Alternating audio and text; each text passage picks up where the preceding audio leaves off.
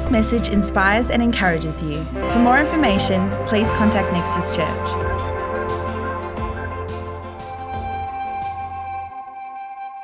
Well, as I said, this at the moment we are jumping in and we're doing That's Jesus.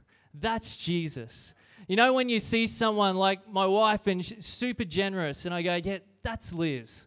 That's Liz. It's like that is just who it is. That is them. And we're looking at who Jesus is, and we've all had encounters with Jesus. We've all heard about Jesus. But we want to dig a little deeper and to see how he engages with us in different ways. And I believe there's one specific word he wants to give us as we go through this. So we're going to John chapter 9. Cam spoke last week from Luke chapter 4, and one of the things that Jesus declared was part of his ministry was that he was to give sight to the blind. And so we go to this chapter aware that Jesus is not just looking to bring physical sight, but spiritual sight to this man, as I said before. And so this is quite a fun story.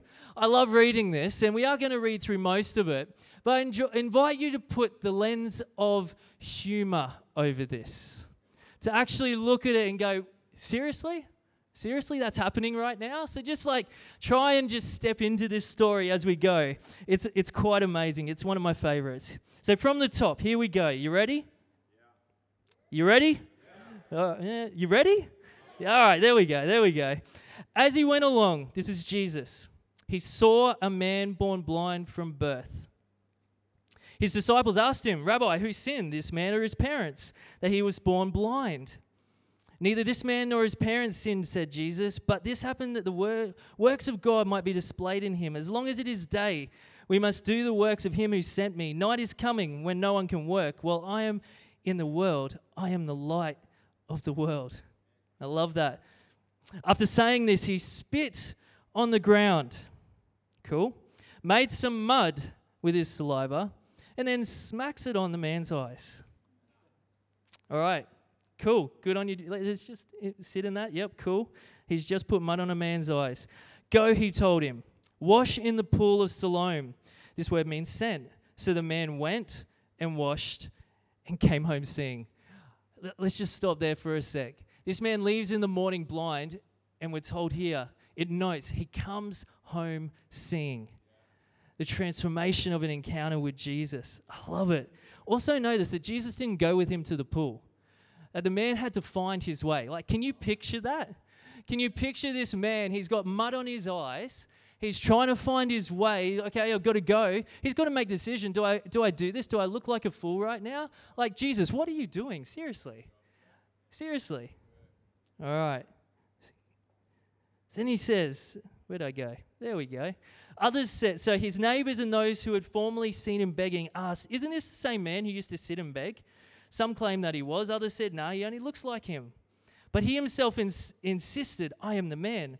How then were your eyes open, they asked. He replied, the man they called Jesus made some mud and put it on his eyes. He told him, go to the pool of Siloam and wash. So I went and washed, and then I could see. Where is this man, they asked, and he said, I don't know. So they took him to the Pharisees. And this is the next move in the story. The Pharisees were concerned, and we see here, and I'm going to jump a few verses. Pharisees basically why was this happening on the Sabbath? Jesus can't do this. He must be a sinner. He can't do this. How did he do this? Who did this? And it escalates, and they sort of get this really skeptical, were you really born blind? And so they call on his parents. And we see it in verse 19. They say, is this your son? They asked. Is this the one you say was born blind? How is it that now he can see? You can get their skepticism with all this. How can it be that he can now see? And the parents reply, we know he is our son. Okay, good, they know he's his son. They answer, and we know that he was born blind, but how he can see and who opened his eyes, we don't know. Ask him, he's of age, he'll speak for himself. His parents said this because they were afraid of the Jewish leaders who already had decided that anyone who acknowledged that Jesus was the Messiah would be put out of the synagogue, essentially the epicenter, the place to be seen, the popular place in society. That was why the parents said, he's of age, ask him. They didn't want to get in trouble. They distanced themselves from their son and what was going on. So a second time, they summoned the man who had been blind. Give glory to God by telling him the truth. This is like a parent saying to their kid, you better tell me the truth. You better say the truth or, you're going to get something. Basically, give glory to God by telling the truth. They said, in other words, we don't believe what you're saying yet. We know this man is a sinner. He replied, whether he is a sinner or not, I don't know. One thing I do know, I was blind, but now I see. One thing he knows, I was blind, but now I see. Then they asked him, what did he do and how did he do it? He answered, I've told you this already, and it escalates and it escalates and it escalates until they reiterate to him the words that the disciples first asked. And they say, hey, who are you to lecture us? You're a sinner from birth. And they kicked him out. Can you get the picture? This man who once could never enter because he was blind the temple now sees and thinks he can go to the place he can encounter God, and that place again kicks him out. And I love what Jesus does here in verse 35.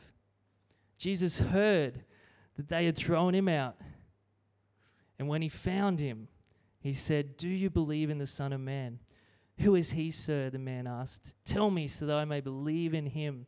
His heart is ready. His eyes are open. Jesus said, you have now seen him. In fact, he is the one speaking to you. Then the man said, Lord, I believe, and he worshipped him. Remember, he's never seen Jesus physically until this point. Jesus sent him off to the pool with mud on his eyes before he could even see who Jesus was. This is the first time he saw the one who brought the change in his life. And his response was, yes, Lord, I believe and I worship you. Oh, I love this story. It encapsulates everything that is Jesus. I love at the beginning when we look at who Jesus is and how he engages with those who are blind. And can I suggest that all of us in some way, our eyes are opening but not fully opened. That's our eyes of our heart. And so this is how Jesus engages with us as well. I love seeing that in the first verse it says, he saw the man. He saw the man. When everyone else would walk by this beggar, Jesus chose not to walk by and ignore, but he chose to see the man born blind. It encourages me because it knows in those moments when you and I feel like no one sees what we're going through, we know that Jesus always sees us, always sees where we're at. He's looking at us, not just with a judging, not with a judging perspective like the disciples who say, well, he's deserved this in some way. Was it his parents or was it himself who sinned before birth? How did he, it had to be some kind of ramification. But Jesus saw him where he was, and that encourages me. Even tonight, you might feel like no one sees what you're truly going through. Maybe at the Sunday church, we all can carry a little bit, and we use this word when Andy and I were talking this week, there can be a veneer on our Sunday. It can just be, you know, we just polish the edges. We do what we know. But underneath, you go in your heart, you're like, man, no one sees what I'm going through. The first thing we see here is that Jesus sees us. Be encouraged by that. He sees us with loving eyes, with caring eyes, with eyes that want to change what's going on in our lives if we would choose to partner with him. He sees us. I also love that when the disciples choose to look at his past and go, well, how did he get to this point? He did something to deserve this. And that comes from actually in Leviticus where it talks about this list of things that if you obey God, these are the blessings, but if you disobey God and don't follow him, these are the curses. And one of those things in there is blindness. And so there's this basis to it, but actually Jesus, I love that while those are looking to the past, Jesus is actually not worried about his past, but actually looking to what his future will hold when connected to heaven's reality. He says, don't worry about that. This is for God's glory. When heaven's reality connects with this man's life, his future will change. He cares not so much about his past, but his future. And again, I want to encourage us, and it encourages me that we can so much dwell on our past, and maybe there's words spoken over us, things that we've carried that we go, well, I just deserve this. This is my lot. But Jesus says, no, this is not your lot. That actually there's more when you connect your life with heaven's reality. And actually, I'm focused on your present changing to your future rather than your past. That's Jesus. That's Jesus. I love when we look at what Jesus does here, that he actually takes what is could be seen as a curse by this man and turns it into a blessing. And what I mean by this is, you notice that he uses his spit and his saliva. Scholars would say, and based on Leviticus and all in what I've just shared, that some scholars would say that actually in a perverted way in that culture, people would spit at someone like that. In a perverted way of saying, you're getting what you deserve. And I find it fascinating and amazing illumination of Jesus' heart that he actually takes that thing of spit.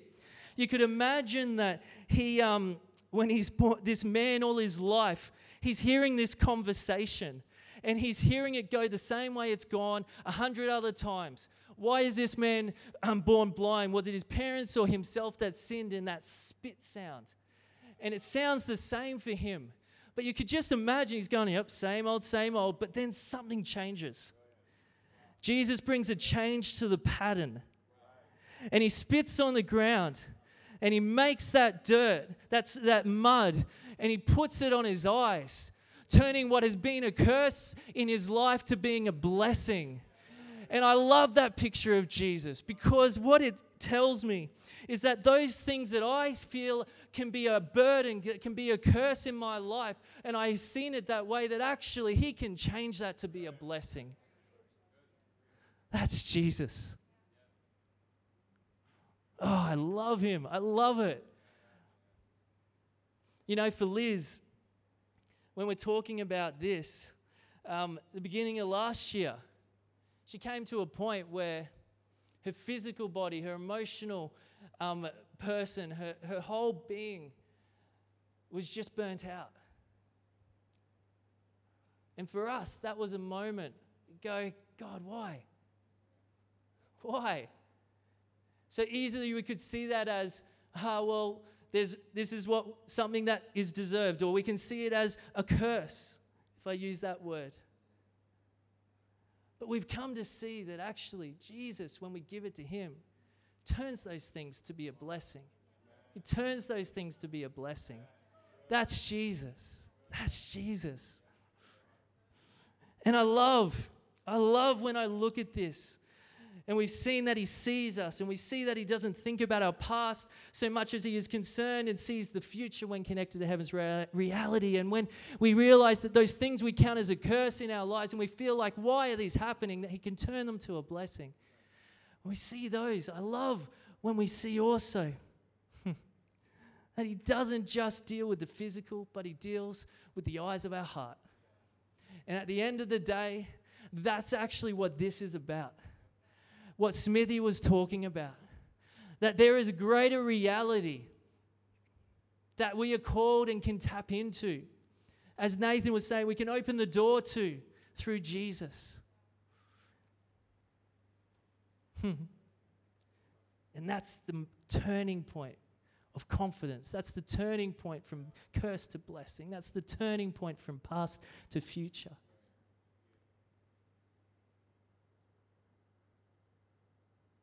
I love that Jesus, when he hears that this man is kicked out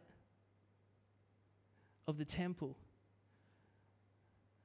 that he's paying attention. He hears.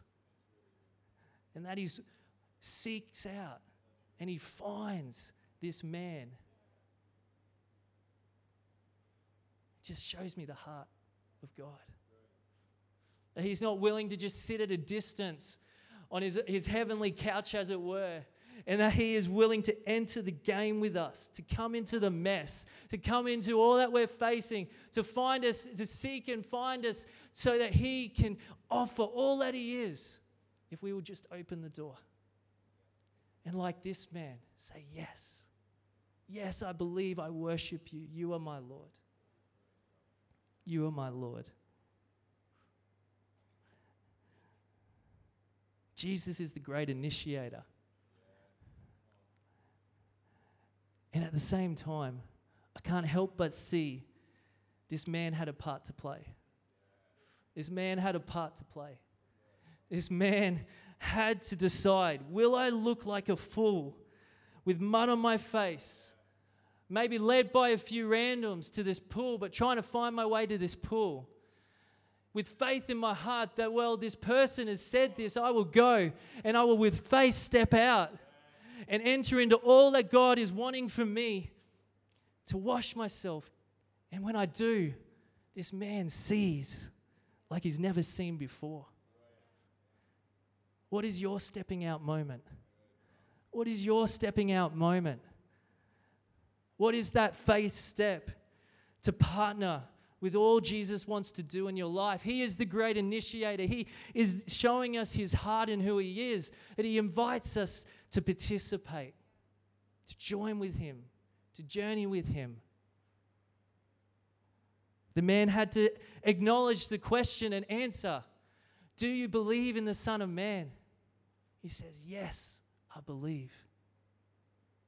And the other thing I can't help but see for this man is that in this time between when he meets Jesus and Jesus disappears for 30-odd verses and then comes back, in that period where he's facing the neighbors and he's facing the religious leaders and he's facing the parents distancing themselves from him and that escalation to being kicked out, I can't help but see that he knew and he didn't know a lot of things.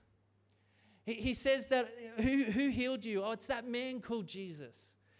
And the religious leaders say, who healed you? How did it happen? And he says, well, he must be a prophet. He must be spiritual. He's spiritual. That's who I think he is. And then along the way, they say, well, who healed you again? And they're escalating this. He says, well, if he's opened my eyes, only people from God can do that. He must be from God. And then it comes to when Jesus is standing in front of him. And he's looking at Jesus. He doesn't know who he is yet. But then as soon as it's revealed, his eyes are fully open. Can you see the progression of his eyes opening? But through that, this is the point I want to make on that. There's a lot he didn't know, but he lent in. There's a lot he didn't know, but he lent in. He didn't want to miss what God was doing. He didn't want to miss what Jesus was doing, despite the opposition, despite the foolish things that he had to do to get through that, despite the escalation and the being kicked out again. He leans in. And I would say it's because of this. He didn't just focus on what he didn't know. He focused on what he did know. He knew this one thing, that I was blind, but now I see. I was blind, but now I see. And can I encourage you? There might be a lot you don't know.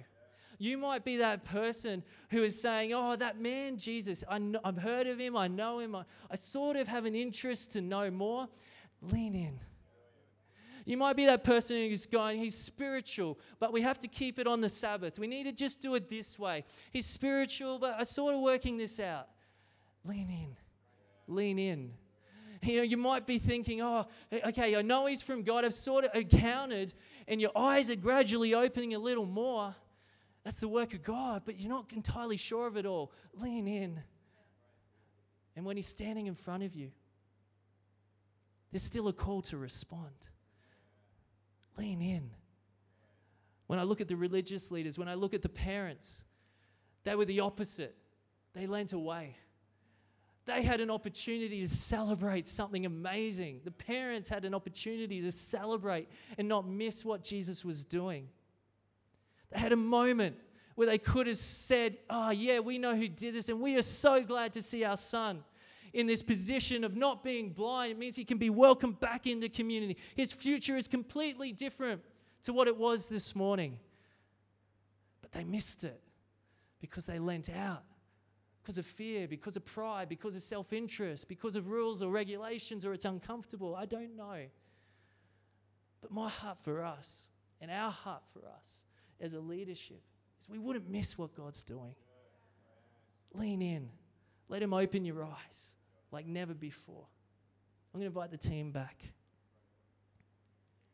That's Jesus. He is the great initiator. He sees you when no one else sees what's going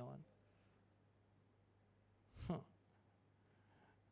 He looks not at your past, but at the potential of your future, when it's connected with heaven's reality.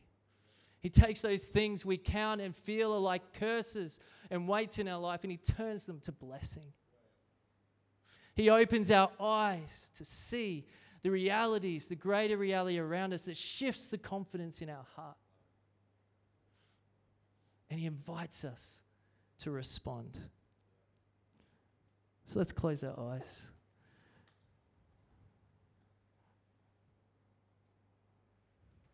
And just sit in his presence for a moment.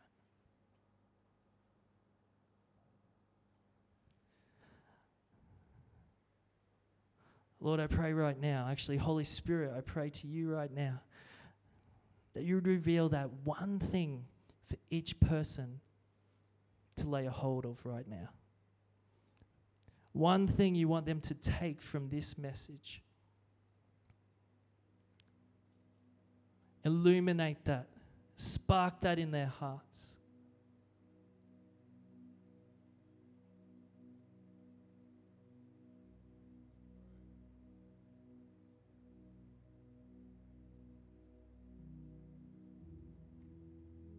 Thank you, Holy Spirit, you're at work right now. Can I encourage you? This is a lean-in moment. This is a lean-in moment, active in your heart. Work with Jesus.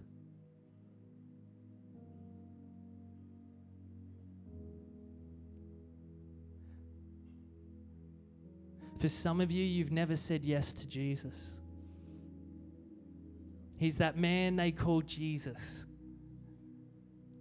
And we've all been there at some point. We've heard of that man they call Jesus. Maybe you've never heard what you've heard tonight, that Jesus is looking with loving and gracious and caring eyes towards you. That he sees a potential in your future that is nothing like you could imagine. And he extends, like he did to this man, an invitation to say, do you believe? Will you say yes to me and invite me to journey into your life with you? You won't know all that that means in this moment. But like this man, you might have a spark in your heart that just is drawing you to respond. I want to encourage you to respond to that drawing. So if that's you, if you want to say yes to Jesus for the first time, I'm going to invite you just to lift your hands while eyes are closed. I am looking so I can see and pray for you. But if that's you, you want to say yes for the first time to Jesus, right now just lift your hands.